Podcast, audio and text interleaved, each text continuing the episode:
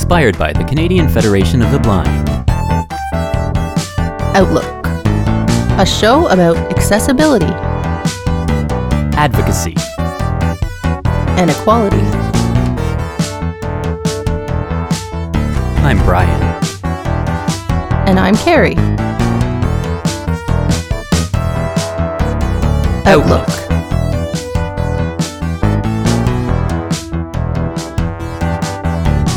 Radio Western. Hello, and welcome to another episode of Outlook. Recording this one from home as we have been doing now for almost a year. It is January the 14th when we're recording this one, and if you're catching it live on Radio Western, it should be airing on January the 18th, 2021. And we're still in the midst of International Braille Month. Yeah, it was Louis Braille's birthday, as we've talked about um, so far this month. His birthday was January 4th. And um, still going to talk about Braille, even though we talk about it any old time. Yeah, we don't need any Ah. excuses, but uh, No. But so today we're talking about so three words braille literacy in Canada. So I'm a fan of all those, all three of those things. So happy to talk about it, but specifically Braille Literacy Canada, um, which seems like a good thing to ha- talk about in, in January. So today we have two guests, um, one current president of BLC and one former president. Uh, so I guess we'll start with uh, Natalie Martin- Martiniello. So you are the current president, is that correct? That's right. Yes, since Right. 2018. Right.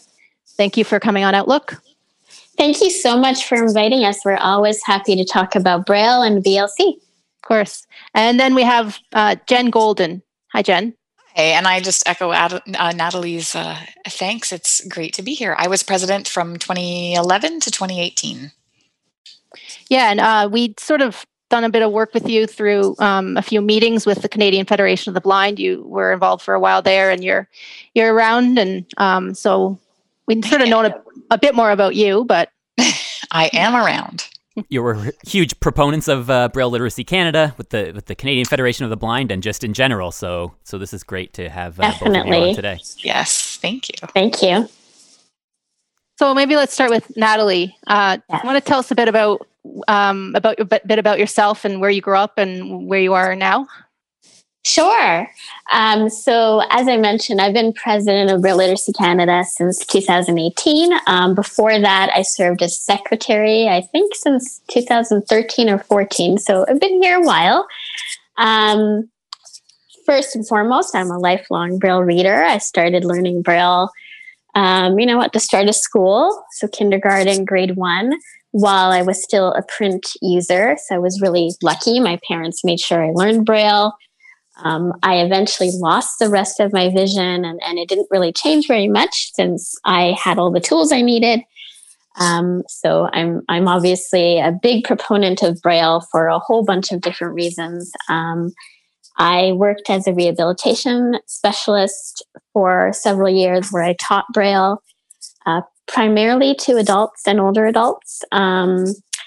And um, I now work as a blindness and braille researcher at the University of Montreal. So braille's pretty much all over my life. Um, and uh, yeah, I'm just very happy to be here and uh, happy to talk about braille to anyone who's willing to listen.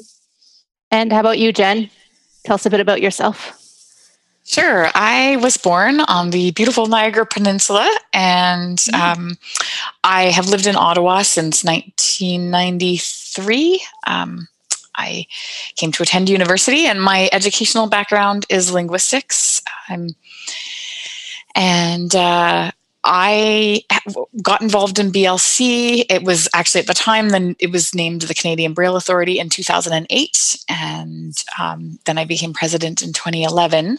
Um, I have, in terms of employment, I I am a certified Braille transcriber and proofreader as well. Like Natalie, I'm a I'm a lifelong Braille reader. I learned it uh, as a child, and I've always been a uh, voracious reader. I'm I'm that person that if I'm standing in line at Starbucks and I it's a long line, I'm gonna you know be reading a book while I wait. So um, I um, I have worked as as a proofreader. I worked in the government in official languages and other jobs in HR, and I now work for a software company. Um, yeah, and I too, I I would say that I, the older I get, the more and the more technology advances, uh, the, that just has increased my use of braille. So i use it i'm not an auditory person i'm not an auditory learner. So braille for me really is you know as it is for so many others around the world it, it really is literacy and so much more. Yeah we talk about here. that a lot. Yeah here here. So natalie you, you said you were from um, are you were you born in in quebec there or is that where you I know you're currently in uh, yes, Montreal. yes, born and raised in Montreal, so I've been here my whole life, and uh, yeah, we're very fortunate here because we have quite a good uh, rehabilitation and education system for um, people with visual impairments. And so there are lots of great rehab centers, not just providing, uh, you know, braille instruction, but also doing a lot of really interesting research. We also have the only uh, vision rehabilitation therapy university program in Canada that trains professionals to work um, with adults who have uh, vision loss as well. So it's a great place to be if you're interested in that sort of thing.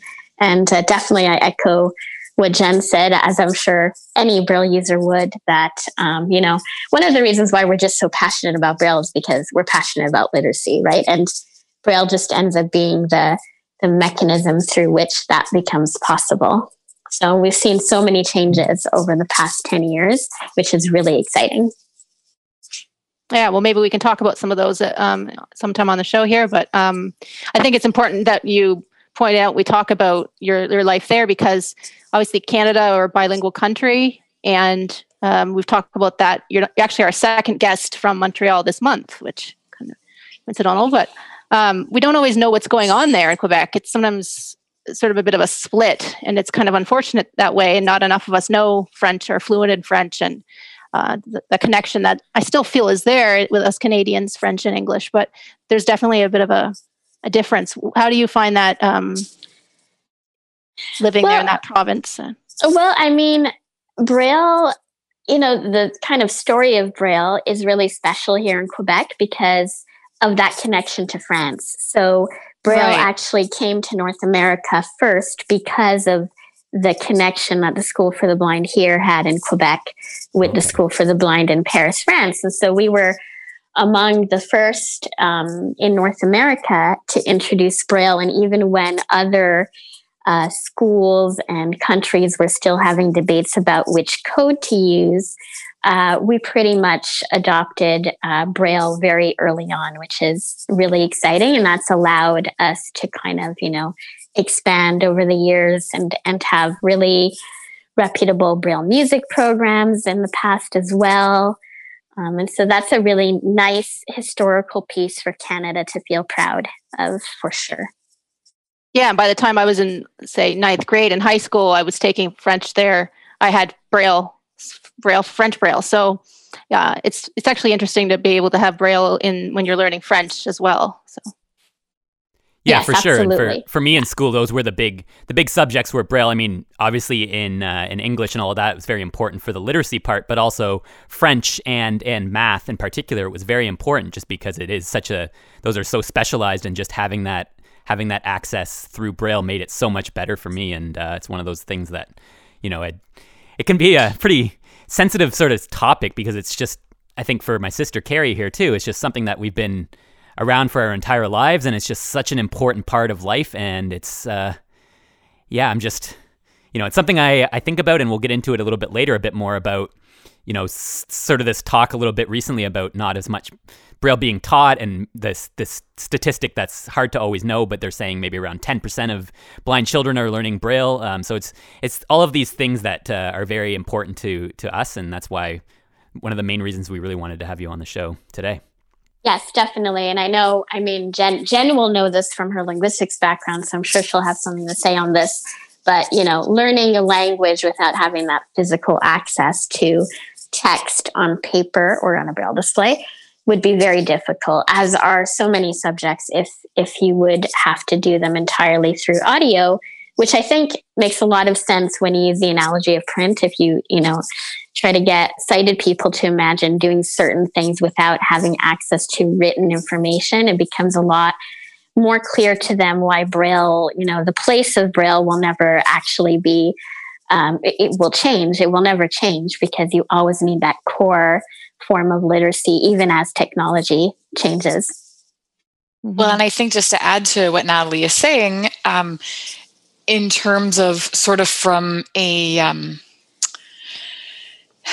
a linguist, you know, a psycholinguistic perspective, a neurolinguistic perspective, that the processes in your in your brain when you look at you know visual reading and tactile reading versus audio there's a, a huge distinction between what happens in visual and tactile reading versus what happens in auditory processing. So this the idea that many people have that reading braille and listening are kind of six of one half a dozen of the other they're not they're not really thinking about it from the the perspective of how your brain actually processes audio input and tactile input and visual input that's a great point, Jen, because that's what I, I, mean. That's come up on the show recently, and I've talked a lot about with Braille. For me, um, being born blind, and you know, my entire life just having light perception, so can't really can't see enough to read anyway. Um, to read print, I guess I should say. Um, for me, Braille, it is a, it is using my the, those parts of the brain, the visual and tactile memory, where you know it helps a lot with so much with literacy because you know when I see the word like Jen or Natalie, I'm feeling it in Braille, and then I can remember mm. that in my mind of how it feels. So I think about the feel of it, and that helps me remember how to spell something instead of just hearing a bunch of letters and trying to memorize it that way. So I do think I do see that benefit um, all the time with me for Braille. When we talk about visual learners versus auditory learners, and Natalie uh, will uh, know you know tons about this, but it sounds a little bit. Um, I don't know, people sometimes sort of chuckle, sometimes sighted people will chuckle, but I'll say, you know, I really am a visual learner when you like in this context, right? I'm a visual learner. I have to I have to see it, aka read it in braille or look at a tactile graphic to get the image. I'm not so much an audit an auditory learner. And so I think there's a really a misconception that all blind people are auditory learners and sighted people are visual learners and that's that's just not actually the case. It's so true. And and and to add to what Jen said, there is a lot of research that talks about how, you know, uh, you might find this as well. Um, when you read Braille, you tend to remember things better and you understand what you're reading a little bit more. So there's a lot of research on kind of like active versus versus passive reading and how a lot of the time people will retain the information better if they physically read it themselves um, whether that's you know print for sighted people or braille for you know for us um, and a lot of that comes down to the fact that it's easier to tune out when you're listening to something being read to you so you're mm. more actively involved. So it really is a more kind of more active engagement. And one thing that i know jen knows this as well but one really interesting fact about braille is that the more and more you read it and the earlier you start using it, they actually have, have seen that Braille users activate the visual part of their brain as they're reading Braille. So you're you're using so much of your brain power, which for sure plays a role when it comes to comprehension. Our occipital lobes are definitely not going to waste. No. that's good to know. Yeah, yeah. That's great. So Jen, you live in Ottawa, so you're close enough to Quebec there. It's kind yep. of French adjacent there. So um, I used to work in Quebec in my previous job. Oh, okay. So you're bilingual as well? Yes. Right. Wow, that's great. Yeah makes me think I should go back yeah, and take makes another me want to start at learning French again. I, keep meaning to. I, I can understand it a little as I listen, um, like, but I can pick out a word here and there. Sometimes I can f- sort of follow the general theme of what's being said, but I could never really, I wouldn't very easily converse. But Brian and I both did get our guide dogs uh, at Mira in Quebec, so oh, very okay. cool. Yeah, so I'm not sure if you guys, yeah, a long time ago. Yeah, if you guys have um, any association with them, but it's a, th- it's a great thing both, to have here yeah, in Canada. We're both guide dog users. Oh, okay. Yes. And actually, the woman who, I'm sorry, this is just kind of a cool, since we're talking about this, but my dog is from Canadian Guide Dogs for the Blind, but his trainer used to work at Mira and she trained him in French and English. So I have a bi- bilingual dog, which was really Nice. fun in the US because when when we used to you know when the world was fun and we could travel I would talk to my dog in French and my US colleagues would be like your dog knows French And I'd be like yep She did them. All dogs trick. in Canada yeah all French. Canadian dogs know French nice. Yeah, no, it's it's interesting to see what people um, people learn about guide dogs when they have a friend or a colleague who has one. But um, obviously today we're talking about braille and literacy, but it, it can't hurt to talk about guide Yeah, dogs guide too. dogs too. Yeah, any anything. Well, what's- What's cooler? I mean, when we talk about blindness, the two most popular topics, if you're giving a presentation anywhere, it's braille and guide dogs. People are fascinated by both. And they have No. people saying, "Can your dog read braille?" Put them all I just together. tell them my dog is waiting for his opposable thumbs and then he'll get started yeah. That's true. You do need those. It's hard to turn pages otherwise yes. So um, let's talk a bit about your early education, like how braille sort of came into that. I guess Natalie, you talked about that a little. Um, what about you, Jen? Did you have sight in school at all to learn braille and print, or how did braille come up in school for you? Um, so what happened with me was that my mom, I'm the youngest of three girls, and my mother decided that she didn't want to send me away to school. And this is not in any way a, a- a negative towards uh, W. Ross Macdonald at all, but my mom Mhm. just didn't want to do this. So she fought and she um she she went to every meeting that she heard about that the superintendent of our school board was attending and she'd wait for him I, you know it sounds a little creepy but it worked for her i think he just got tired of my mom kind of following him around. So i was i started kindergarten in the public school system and there i stayed. And so before i started school my mom taught me print letters like raise you know using fisher price and cutouts mm-hmm. and stuff like that. Not because she was against braille in any way but just because she didn't know braille but she wanted to get me started. She wanted to just give me every tool that she possibly could. And then i think i learned a few letters before i started school but like natalie my braille instruction began once i started school and i don't remember a, lot about learning braille the only thing i remember is reading a phrase um, that it was like i have a puppy and i I- I sort of looked up and said, "Is this it? Like, when do I get to read books?" so that's where what it was all about for me. I just wanted to be able to read books, and um, I I don't remember much else about the process except that I had to do a uh, reading speed challenge with all the contractions, and I was Mm. timed. Um, but other than that, Ooh, I. nice. Yeah, it actually. I mean, the fact that I still remember it, I guess, tells you uh, tells you something about you know it stuck in my head. But it was it it was um it was integral. Like I mean, I, I can't even stress enough how how important how essential. See, I'm trying to look for adjectives that Braille was to my education. It was um, I used it all the time and and for every subject, and there was never audiobooks for me. It was like the consolation prize if that was all I could get, just because for the reasons that we've talked about. I won't reiterate them, but um, I would not. And I'm not just saying that as a you know a trite statement, but I'm I'm sure I would not have succeeded in education the way I did, and I wouldn't be you know en route to a PhD if I hadn't if Braille had not been such a primary factor for me. And it all started out with "I have a puppy." It it did indeed, and here I am. Yes. Yeah. Aw.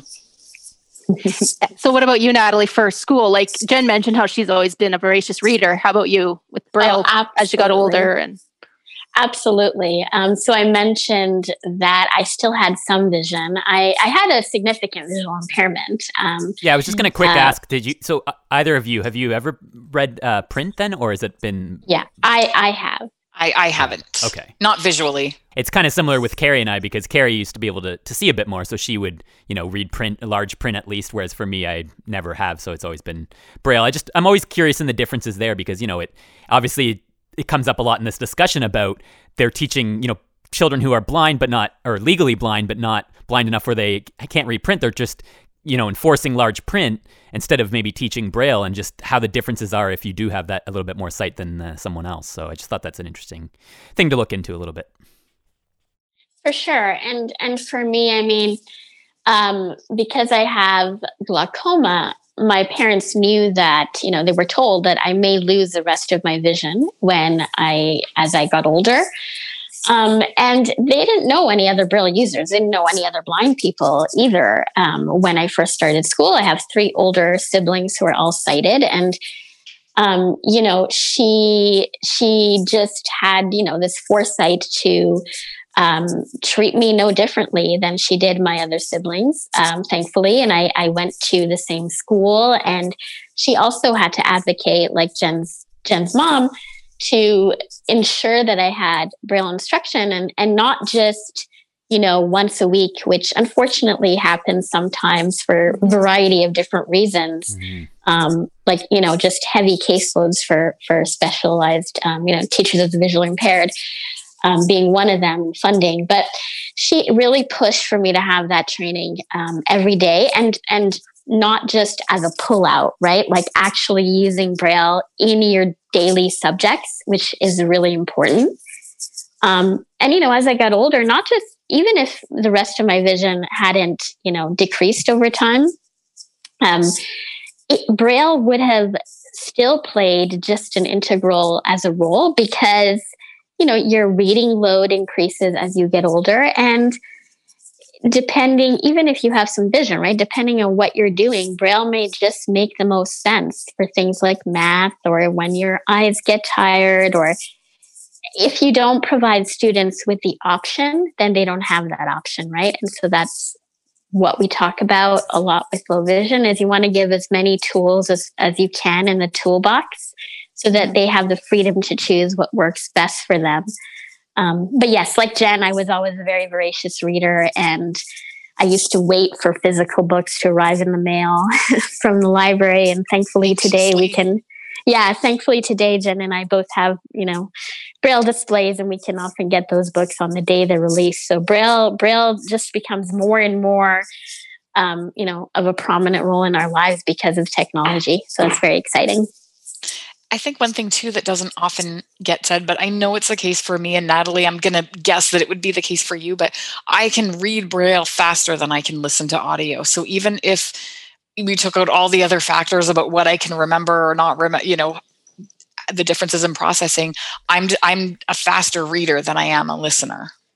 Hmm. Yeah, I think it might dep- it depends. I mean, for me, I do notice like I'll hear some blind people with their voiceover on their computer or whatever so fast and i'm like i don't even i don't even have mine yeah, i can't fast. understand it but i do find i do find for me if it's something that i'm reading if it's very familiar and i'm just reading it then i can do it with speech a lot easier whereas if it's new information or something that i'm trying to process really you know at a deeper level that's where the braille really comes in compared to just listening to audio for me anyway great to yes, have that choice, choice is very important mm. Yeah, choice for sure. That's what we like to talk about, and that's what we've been talking about all this month so far on Outlook. Um, and I think we we had the same kind of experience. I guess all of us here on this on this episode here uh, with having parents that, luckily for us, were yeah, you know, like yeah. you said, in the in the in the face of the school board. That's something and, I was going to bring up was the the whole idea that it seems like it's a common thread with all of us here today that um, we all had the these parents who advocated for this so so strongly at the time. But what about you know what about all these the children that don't have that? You know, it's it's not mm-hmm. it's not always easy. Mm-hmm. So I just it's one of those things I think about a lot, and the whole whole literacy in general in school and having you know enough braille teachers i've i've been reading that that's on the decline. There are less braille teachers out there than there used to be. So all of those factors are very important and need to be talked about more. Yeah i think the role of parents is super important because as you say every most of the blind people that i know that are you know proficient braille readers and all kinds of other things right? The the way that your parents advocate for you and teach you to advocate for yourself and you know set that example it's and their attitude towards braille and it seems to you know ends up being really important for how it is for you and you know as you get older right? Uh, like as we get older yeah and i think that highlights the importance of just ensuring that parents of blind children have access to early intervention supports because you know parents parents who have never met a blind person they don't know right some of right. them might have the foresight or might have the ability to to educate themselves and to get those resources but sometimes a lot of that might happen just because they don't know right?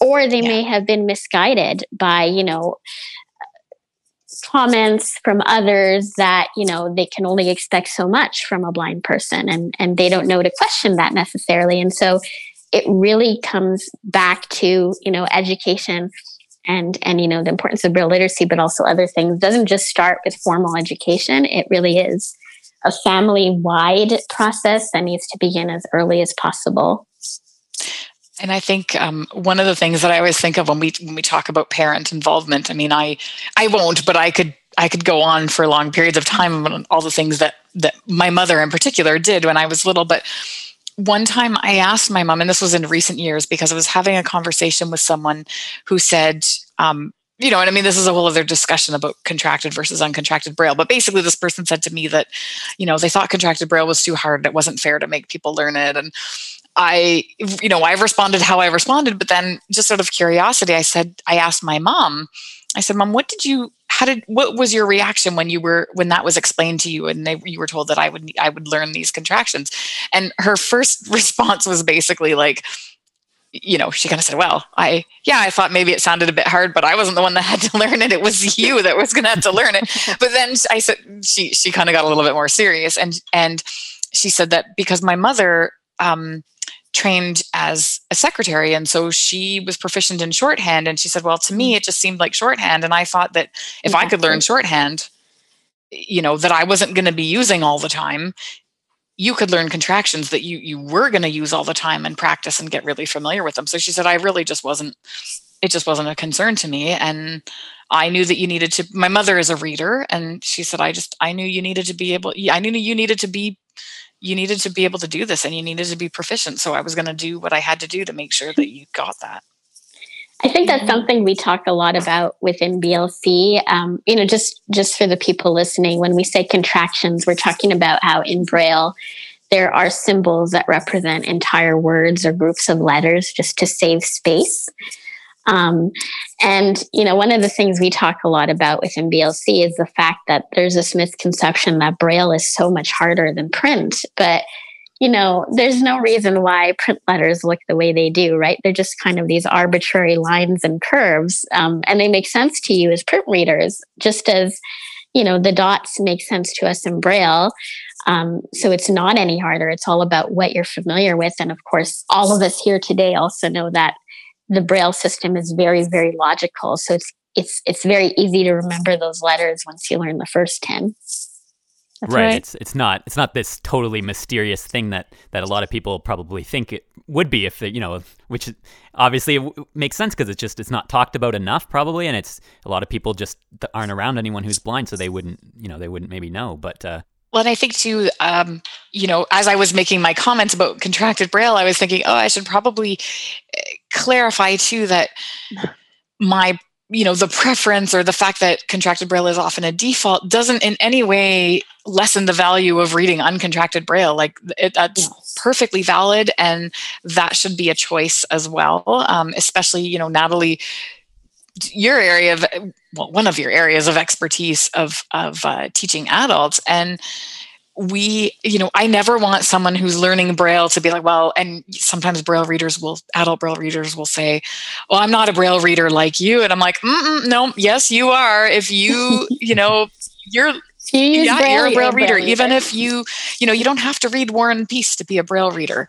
All right, we're coming up on the, the halfway point today on Outlook. We're going to take a quick break for some ads, and we'll be right back with Jen and Natalie from Braille Literacy Canada.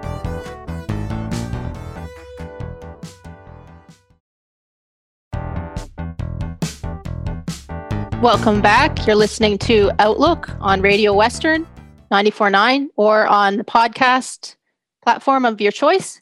Uh, and we are speaking today with Natalie Martiniello and Jen Goulden of Braille Literacy Canada. And as we were talking about before the break, it is important. That's why we talk about Braille so much on the show. But we we were talking about it, and we we really want it to be like demystif- demystified in society because when parents d- to find out their child is blind if they've never met a blind person before it's so scary and daunting and depending on what they've heard about blindness they may not understand that there's so many possibilities and and finding the right resources but to be able to teach your child about braille if if society as a whole understood braille a bit better and saw it more than they even do now, then I think it would help go a long way and all that. But um, but yeah, so let's talk about um, let's get into sort of what Braille Literacy, Literacy Canada is. Um, did you two meet through that, or did you know each other before that?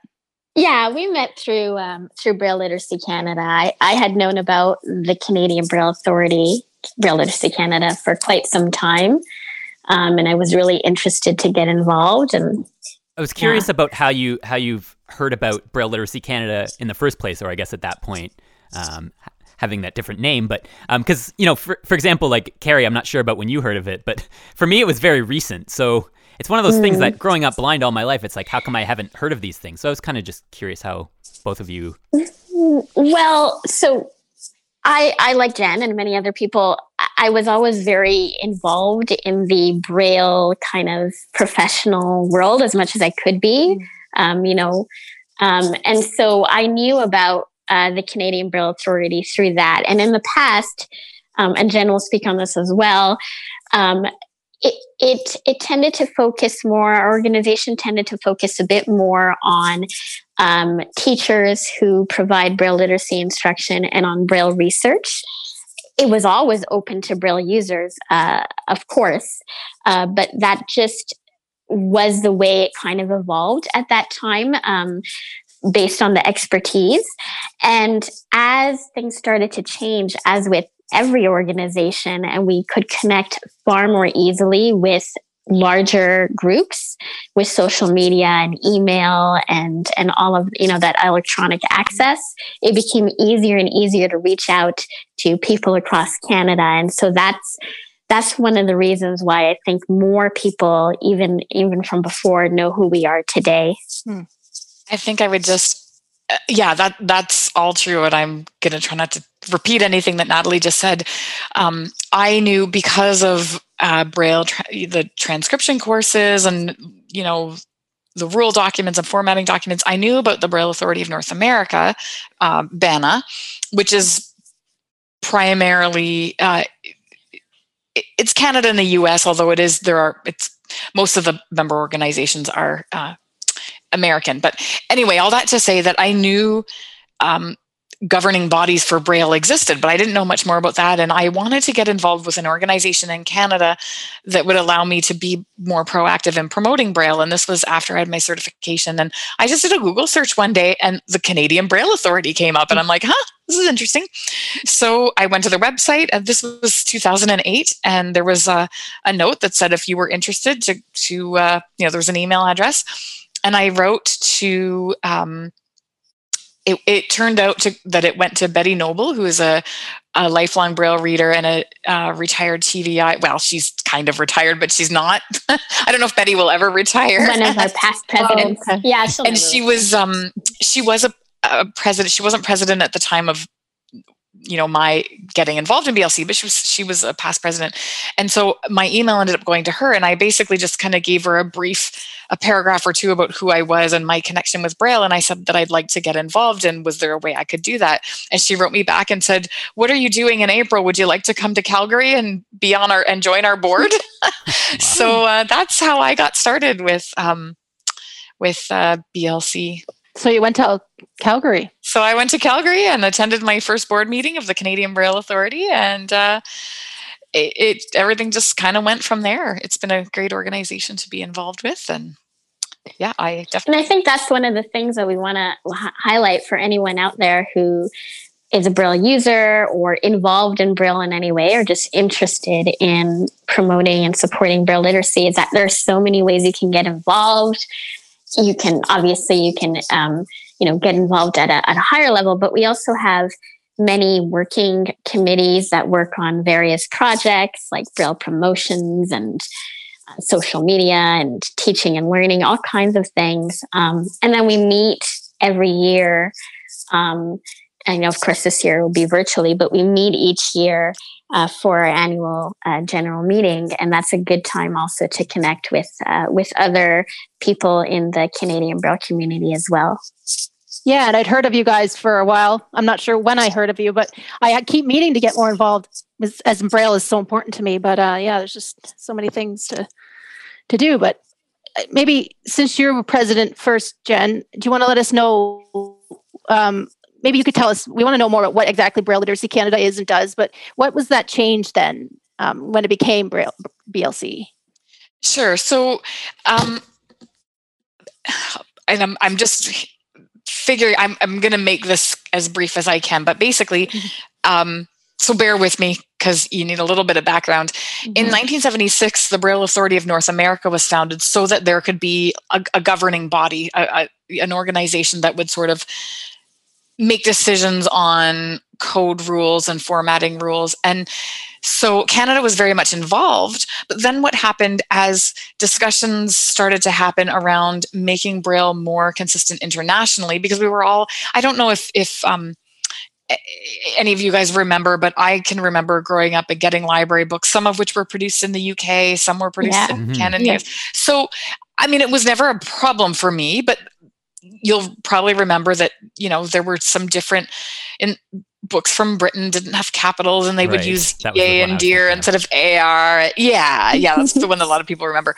So, not that that's a problem, right? Not that it's like, oh my goodness, we don't know what we're reading because of that. But discussions started to happen about, you know, making things more consistent and how could we work together internationally to share resources and be more efficient and and um, the discussion sort of went from there. And so when the International Council on English Braille was was founded, um, in well, discussion started in the 1980s, and then it was sort of 1990-ish that it was founded. But basically, what happened was that member countries of this international council eh, the the the vehicle by which you, your country could be a member was through a, a, a, national braille authority and canada at that time didn't have one because BANA, you know, was the Braille Authority of North America, but it was sort of based in the US, even though Canadians were and still are very much involved.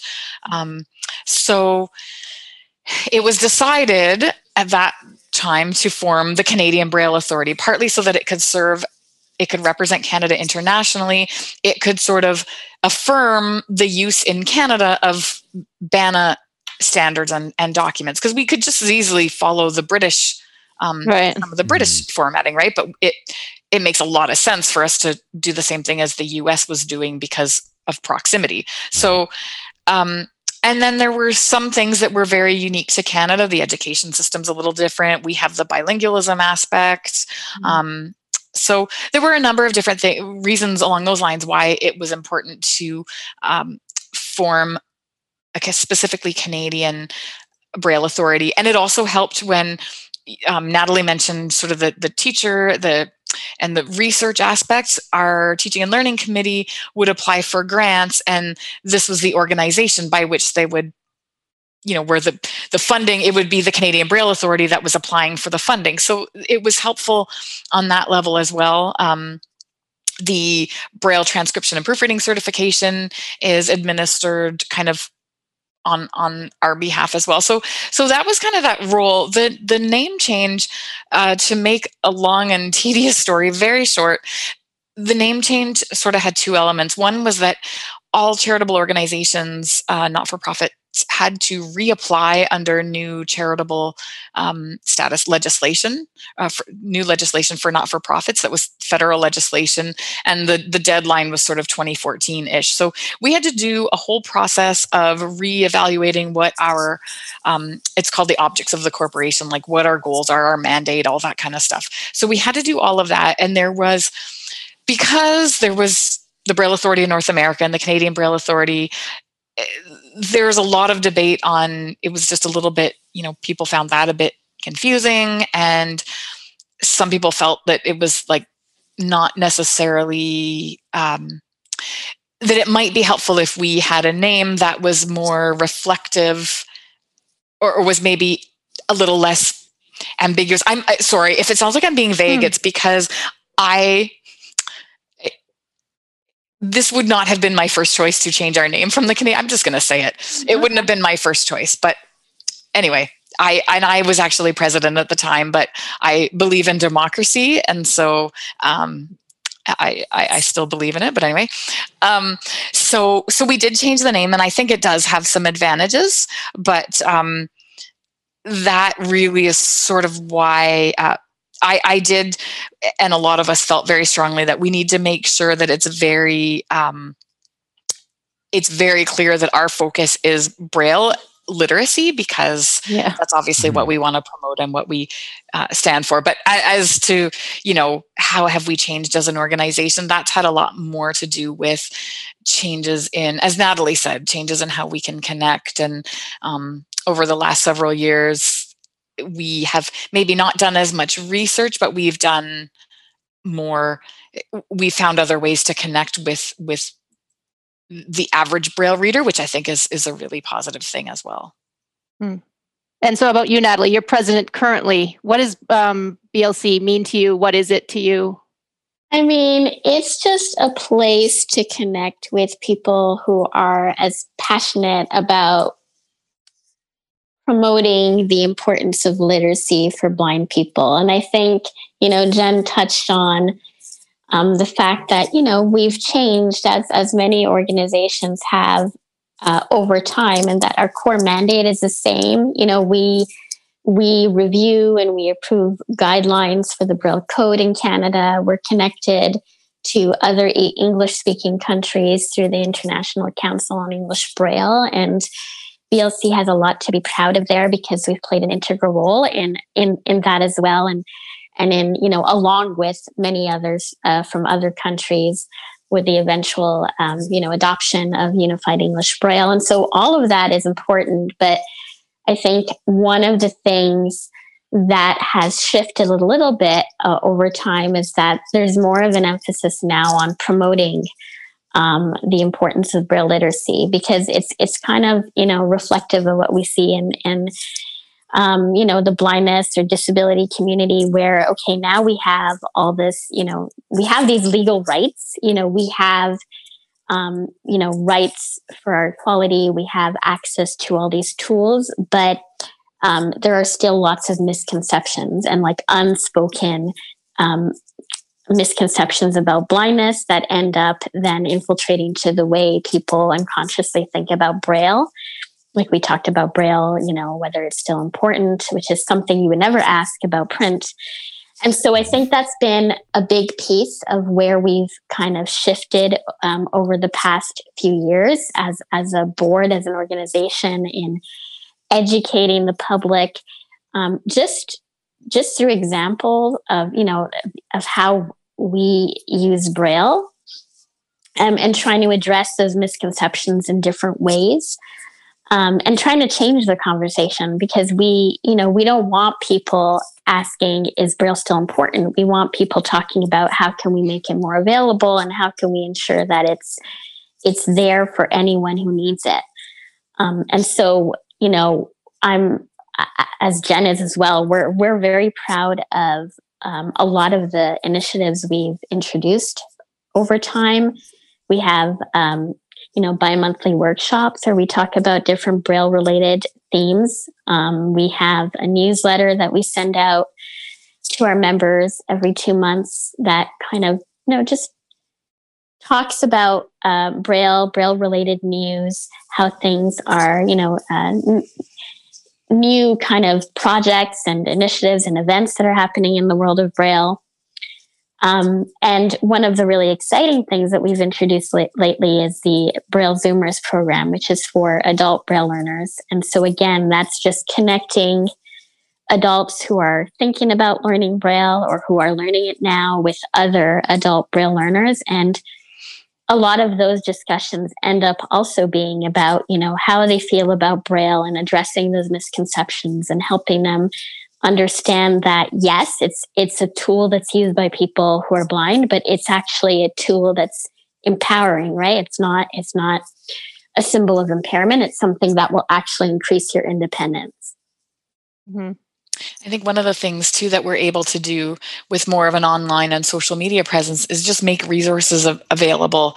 Um, you know, whether it's on our website, we we're always you know we are always looking for new things even if it's access to you know where can i buy braille games or where mm-hmm. where are some places i can go to get braille books or slate and styluses and uh, you know all these kinds of things and our our info mailbox, um, I primarily monitor it, and we actually get quite a few questions just from random people who need information on braille for one reason or another. And so they find us and they contact us and then we get to you know connect them with people who can help them or answer their questions or you know give them links to resources that they need. So it really does give us a way to um, yeah demystify and and just to make more things more resources available to people that need them yeah, that's actually how I reached out to you this most recent time. Um, I mm-hmm. wanted some information on where I could direct oh, somebody yes. for print braille books. Yeah, and I think that's a oh, common oh, yeah, thing. You think right. you'd think growing up with blindness and all this, we'd know all of the, these places, but really, it is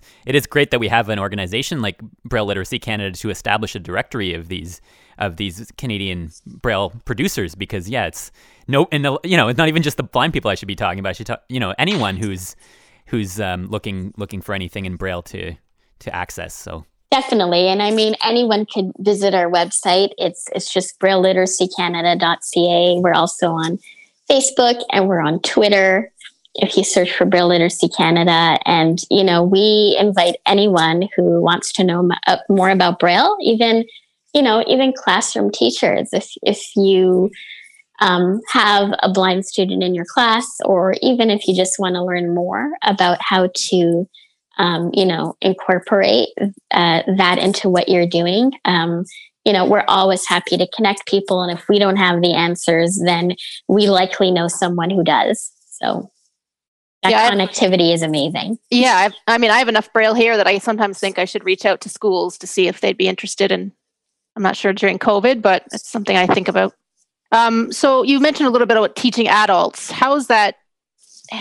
What is that like? You both I've had some experience with that. I, I would yeah, think. I think I think it would be good to talk just a little bit about that and, and teaching Braille in general, where you know it's it's one of those things that, like we say, it's it's not as mystical and as as people might think it is, but it's one of those things that it, it is looked at as kind of a really hard thing to learn, and I know it's different learning as an adult as a as a compared to a child, which is when I learned. So I don't know, like if you could talk, yeah, just a little bit about that and the, the teaching in general and how that how that works. This is definitely Natalie's area of expertise. Although Jen has been um, an amazing, amazing contributor as well with our Braille Zoomers program. Um, yeah, I mean, I think um, I know from when I uh, taught adults through the rehab centers, a lot of the time, what you're really trying to push through is the stigma and the intimidation because one one of the many differences between children and adults who learn braille is that adults have vision loss so they're experiencing some kind of loss whereas mm-hmm. for children who are born, born blind they don't have that mm-hmm. same experience if they're born blind and so they're dealing with all the the feelings about vision loss and they were previously sighted um, and there are a lot of misconceptions about what blind people can and can't do. And so that's accepting to learn a tool that is probably, uh, you know, apart from the, the white cane, the most prominent symbol of blindness is Braille, is really difficult for you if you um, hold negative or, you know, incorrect perceptions about blindness. And so it's kind of pushing through that and you know we talked about before it, the best way to do that is to show people right away how braille could be used in their daily lives to make things easier because when it and, and i remember having this conversation with you know more than one client but you know what what ends up scaring people the most about blindness is that loss of independence. And you know when when you realize that braille actually allows you to address that problem and allows you to kind of take control of that situation and and and reverse a lot of that those fears then then that's when the feelings start to change and you start to realize that braille is this really empowering tool that allows you to do so much. And so learning as an adult involves coming to understand um, how empowering Braille is. And a lot of that happens, uh, you know, is facilitated by knowing other Braille users. Mm-hmm. Um, because you can tell someone what's possible, but it's often a lot more powerful if they see it themselves. And just ensuring that you use Braille every day because you know, children pick up things like sponges. Um, and so, of course, everything is easier to learn when you're a child, but that's not specific to Braille. But you have to remember also that children, when they learn as a child, they have access to that learning every day in school. And so if you're an adult and you're only going to a rehab center once a week or once every two weeks or less, then it makes sense that if you don't use Braille between those sessions, you're not going to progress. Yeah. And so, you know, there's that idea that, you know, you might think that Braille is difficult to learn, but really it's it's a matter of just applying it right away and practicing it every day and you'll start to see that it it it makes a lot of sense and will just become um, you know a normal part of your life over time. And learning braille in, in a pandemic i'm assuming would be hard for teaching it i guess. Well and i mean actually that's a good point um, is that we've seen a lot of really amazing examples of teachers being very creative mm-hmm. um, over the past eight months, even within BLC. And actually, um, we are going to be holding a virtual workshop um, in February where we'll have a panel of teachers of students with visual impairments who will talk about how they teach Braille virtually during the pandemic. So, you know, once you see that, that announcement come out in the next, you know, week or two, um, you know, I encourage anyone who's interested to attend. Yeah. So, how do people find out how to get how to get in touch with them that invite?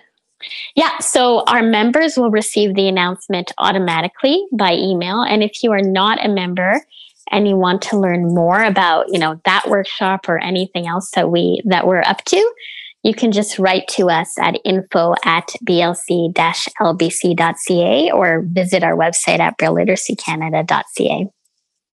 Great. Yeah. That sounds interesting.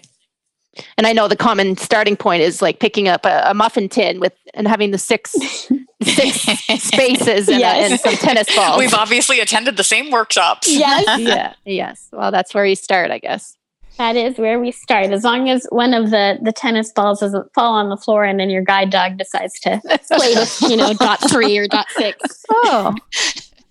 So yeah, we're we're speaking today with Natalie and Jen from Braille Literacy Canada uh, here today on Outlook. We're down to our last five minutes or so. This has been great so far, and so much really important and interesting insight into into Braille. And I just found the the the discussion about adults learning Braille so fascinating, and just the whole idea about. I mean, it's like any like you pointed out, any skill is is is harder to learn as an adult as compared to being a kid.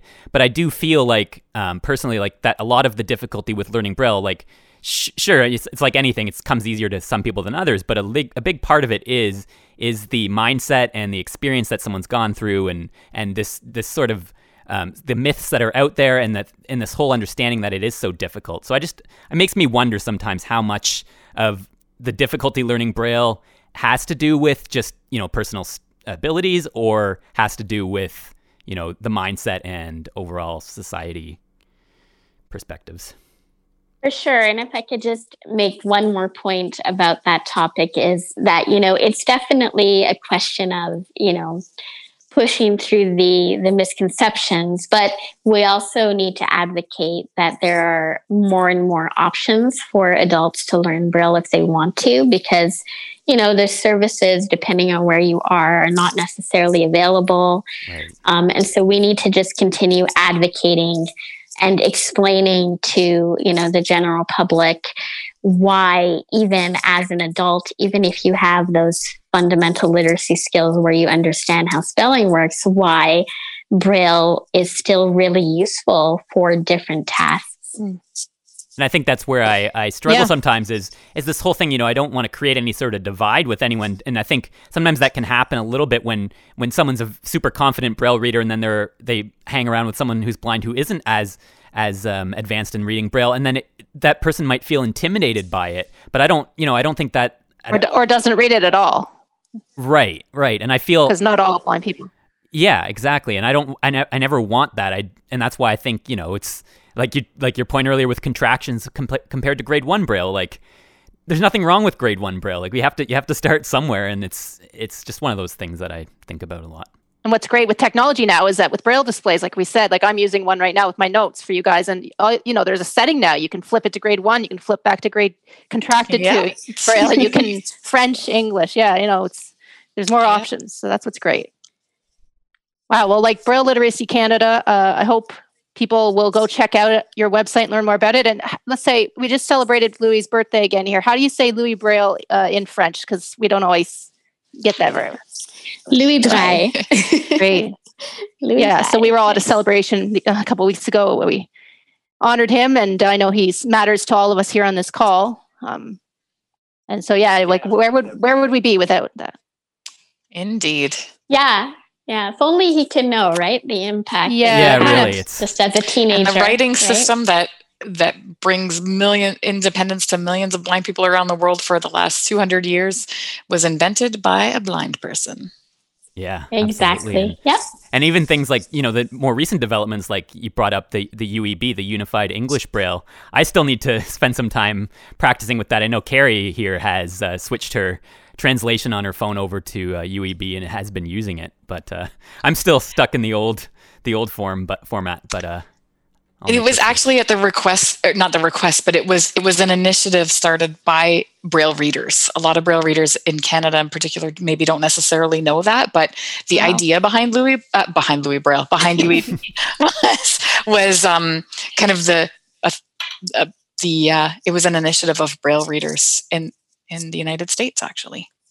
Well, I'm sure and it's not that different, right? Yeah. So yeah. one one thing to just right. mention to to ex- lifelong yeah. Readers is you know, you, they they removed a few contractions, but the alphabet is the same. The contractions are, you know, the same. It's just some rules have changed, some new punctuation signs have been added. So you can easily pick up a book in UEB and you you yeah, may not even notice that it is in UEB. I'm not going to translate over and be like, "Wait, what is this? I have to learn Braille all over again." It's not quite like, not quite that yeah, extreme, not, it's so. more like an update. Right. Than a, than a new, yeah. It's definitely not a new code. Well, I'm sure things will change again in the future. Rules are always changing, so sure. in print and in you braille. never know what we're we're in store is in store for us braille readers in the future. Mm-hmm. that is true. Braille sticks around; it's not going anywhere. So, nope, nope, it's not. Not if, not if we could have any word, anything to say about it. All right. Well, thank you so much, Jen and Natalie from Braille Literacy Canada. You can find their website at brailleliteracycanada.ca. And thanks so much for coming on Outlook today. Thank you for having us. Thank you.